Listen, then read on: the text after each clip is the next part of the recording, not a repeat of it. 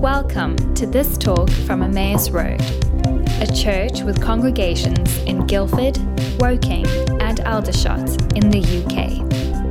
To find out more about who we are and what we're up to, please visit us online at emmausroad.com. Good morning. Good morning. So lovely to be with you. So I feel I'm a little croaky. 18 months of not singing and then going for it. There's definitely muscles there that are uh, untrained again. So uh, sorry if I'm a little croaky this morning, but excited to bring the message. Um, as you know, we're in Summer Sundays, which is where we sort of go off script a little bit and we just invite the speaker for that week to pray into whatever they feel like the Lord might have for us as a family and as a community. And then last week, if you were here or you caught up online, you would have heard that Pete brought a word that as a leadership team we really felt was from the Lord. All about fathering, all about fathering. If you haven't heard it, I do strongly encourage you to catch up. And so, as I was praying, I just felt like I wanted to carry on in that theme a little bit. And I want to look at the, the concept of what it means to be a child of God, a child of God. So, this is my question for us this morning How do we be a child of God?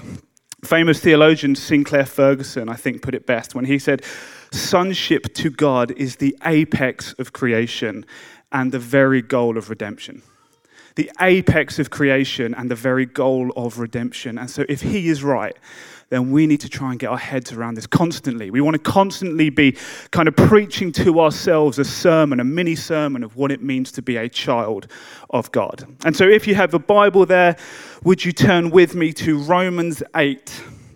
Romans 8. It's going to come up on the screen. Um, this is one of those passages of scripture that I found is really different in different translations. And so uh, feel free to read it in your own translation or it will come up on the screen. I'm just going to read it from there. So it says this. We're going to be reading from verse 14, Romans 8 14. Because those who are led by the Spirit of God are sons of God. For you did not receive a spirit that makes you a slave again to fear, but you received the spirit of sonship. And by him we cry, Abba, Father. The Spirit Himself testifies with our spirit that we are God's children. Now, if we are children, then we are heirs, heirs of God and co heirs with Christ. If indeed we share in His sufferings, in order that we may also share in His glory. Next slide. I consider that our present sufferings are not worth comparing with the glory that will be revealed in us. The creation waits in eager expectation for the sons of God to be revealed. Let's pray quickly. Lord Jesus, we just ask right now, Lord, that your spirit would come. Would it reveal truths to us as we open up the scriptures? Lord Jesus, we thank you that the very goal of redemption is that we would come into a revelation of our sonship and our daughtership of God. And so we pray today, Spirit, that you would be with us, reveal to us, transform us. Amen. Amen. And so I think, as I was preparing this, that there's really two questions which I want to tackle today. Firstly, how do I know if I'm a child of God? How do I know if I'm a child of God? And then, secondly, once I know, what does that mean? What does that mean? But before we get there, I just want to tackle one thing which I think can become a bit of a stumbling block around language in this verse. As you would have heard, we, uh, Paul three times uses the expression sonship. Sonship. Now, it's easy for us to think that he is just being sort of gender specific in that language. But actually, what Paul is doing is he's pulling on a very standard Roman practice. Roman, high, wealthy, influential Roman uh, men, if they didn't have a male heir, in order to keep the estate within the family, they would have adopted a young male a young male, and they would have brought them, and they would have sonship. It's the word that we use adoption. In the Greek, it's literally to son eyes. They would have made them a son. And upon adoption, a few things happened to this young man. His old debts were paid, he received a new name, and he became heir for the full father's inheritance.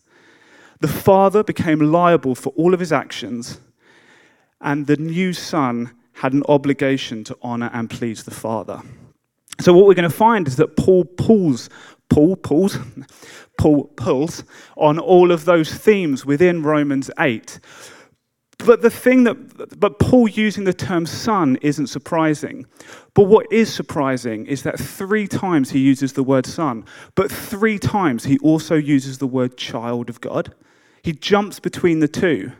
And actually, in using the expression child of God synonymously with son of God, what Paul is doing is he's being deeply subversive to a male institution of privilege reserved exclusively for young men. What Paul does by including child of God three times, intentionally, as many times as Paul says son, he also says child of God. What he does is break down any question about whether or not this is gender specific. And not just that, but he goes beyond that and he says that anyone can become a child. And so he broadens the scope beyond ethnic, family, imperial, legalistic, and even educational barriers. Anyone who can be a child of God can be, anyone who can be a child can be a son of God. And so today, as we look through the scriptures, just as us men, we're called to be the bride of Christ, women, you're also called to be a son of God. The Bible seems to be very comfortable with flipping between those two. And actually, Paul, he subverts a system very intentionally to include everyone, everyone, in what he is preaching in Romans 8. And so, how do we know if we're a child of God? So, we've made it clear that the invitation is open to everyone, everyone who knows how to be a child, which I think so far is every person who's ever lived, other than maybe Benjamin Button. I think actually he even becomes a child just at the end, right? Is that right? I haven't actually seen the film, but I assume. Um, and so, how do we know if we are a child of God? Well, in verse 14, Paul makes it really clear. He says that those who are led by the Spirit are the sons of God. Those who are led by the Spirit are the sons of God. And then in verse 15, he says that you have received the Spirit. And so, becoming a child of God is actually incredibly simple. All that Paul is saying is it's the people who are led by the Spirit. Spirit in the original Greek and in the Hebrew is the same word as the word we use for breath. In Greek, it was the same word for breath. It's this sense of the Spirit of God, right back from Genesis, when God breathed into humankind and made them image bearers. They received the Spirit of God. And so Paul is saying that simply those who receive the Spirit of God can be called children of God. And so we hold that together with the words of John in John 1:12. Whoever did receive Christ, to those who believed in his name, he, be, he gave the right to become children of God. So today, if you believe in the name of Christ, if you receive him as your savior, then the Bible promises that you have received the gift of the Spirit of God. And in receiving the gift of the Spirit of God, you have become a child of God. The very goal of redemption is something that has been given to you. We receive it as a gift, just like the young man would have been adopted and been made a son. This was a legal action done on the part of the father. There is nothing that the young man could do to negotiate or win his adoption. The initiation was done by the father, and in the same way, the initiation is done by our father, in that he comes and breathes his spirit into us, and we become children of God. And even more so, there is, um, you know, I've heard it said quite common, it's like all humankind are like children of God, you know. And on one level, that's absolutely true. But I think the language here is important because actually in the Bible, Paul uses a different word when talking about all of humankind. He uses this word genios, and it's best translated offspring or descendants. And so he says that humankind are descendants of God. But actually, what he tells us in Romans 8 that to become a child of God, this divine adoption, is when we receive the breath and the spirit of God. And why is that important? It's because it means that more than just an articulation or a realization of what's always happened is occurring. It's not simply that we've always been children of God and then finally we believe in Christ and we begin to like understand that a bit more. The Bible says that actually something different happens. As we believe in Christ, we receive the breath and the Spirit of God and we are adopted into being children of God. We're all descendants, but upon receiving Christ, we become sons and daughters, children of God. And so, what does that mean? Well, I'd love to just take you really quickly through five privileges that Paul um, puts up in Roman in that passage that we just read. Five privileges that I think that Paul shows us about becoming a child of God. Uh, if you want a way to remember it, you've got five fingers. Got five toes, so you know, attach one to each if you want. But the first one we're going to do, and they're going to come up on the screen security. So, Romans 15. So, the first privilege of being a child of God security. For you did not receive a spirit that makes you a slave again to fear, but you received the spirit of sonship. So, what Paul is doing is he makes a very clear difference between those who have the spirit of sons and those who don't have the spirit of slaves. So, what is Paul saying? He's saying that in becoming a son, our acceptance is no longer based on our achievements. Actually, in becoming a son, we experience the unconditional love of the Father. And the good news about unconditional love is we only get to receive it when we don't meet the conditions. And in that place, we receive unconditional love. And the truth is, is that ever basing our acceptance on our achievements breeds deep fear and anxiety in us. What if we mess up? What if we don't live up to us, up to the standard? And that's why Paul says that it's slavery back into fear. But sonship releases us from that fear. I remember Hannah actually shared this story um, four or five weeks ago when she preached, but we have Thea, you would have seen her, turned three last Saturday, dancing around. And um, remember one time, if any parents are here will know, you just kind of loggerheads all day. You know, the day where just everything is a battle, like getting them up, getting them breakfast, getting them dressed, just everything becomes a battle. So I felt like I'd been at loggerheads with Thea all day. And then I went out for a run and I came home and I had some water and she was just sat in the living room. And out of nowhere, she just walks up. She just walks up to my bottle, grabs it, takes a drink, walks back again, doesn't say anything. And I look at Hannah and I'm like, that's the gospel. It's been an absolute little terror all day, but she still knows if she wants to, she can walk up and steal my water. It's the unconditional love of a father. A slave doesn't act like that, but a son or a daughter does. So that's number one, security. And all of these tying together. The second one is authority. Slaves and sons and daughters act differently in the house, right? They act differently in the house. Where have you been where you felt utterly at home? Utterly at home. That you could act as a son or a daughter. That you knew you had a place. And not just a place, but you had responsibility. You weren't just there to do jobs, you were there because of who you are. This sense of authority that you walked around, you could walk around with your head held high and your shoulders bare bare, shoulders broad. That sense of the fact that you have responsibility and authority in the house. And then, number three, moving through these quite quickly, I know, but just want to give you a sense of what Paul is saying inheritance. Romans 17. Now, if we are children, then we are heirs, heirs of God and co heirs with Christ. Now, this is like radical. So easy to read across it. But what Paul says here is we are co heirs with Christ. Co heirs with Christ. In the same way that Christ is God's Son, we are God's Son. And the full estate will be shared equally between us. Just give me a wave if that blows your mind a little bit this morning. Yeah? Co heirs with Christ. And you know what? I think that Paul knew how radical what he was saying was. And let me show you why. Moving on to the next one intimacy.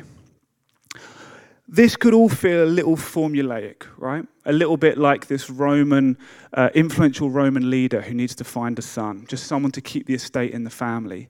And so, right in the middle of it, Romans 15, Paul has this incredible line.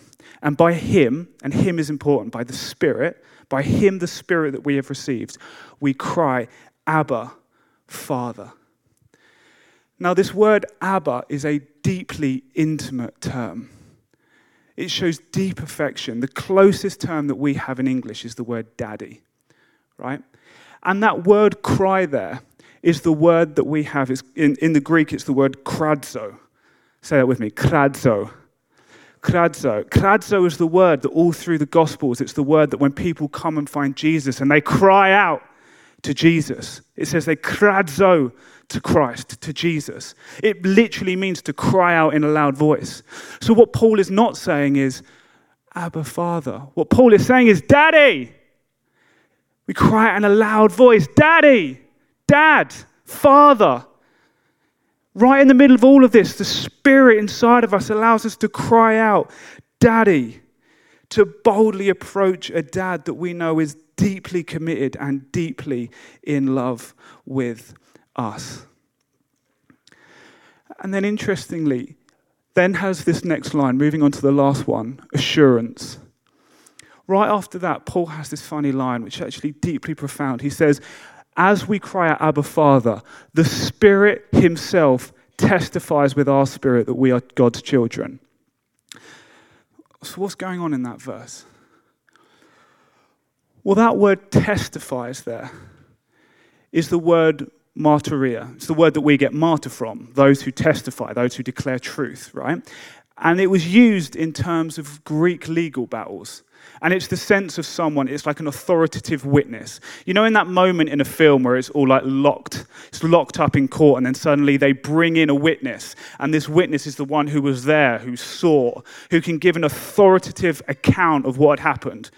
And it's on their word that everything changes. They are the ones that come and they determine the case. Well, that is the word that Paul is using for testifiers. So, what is happening?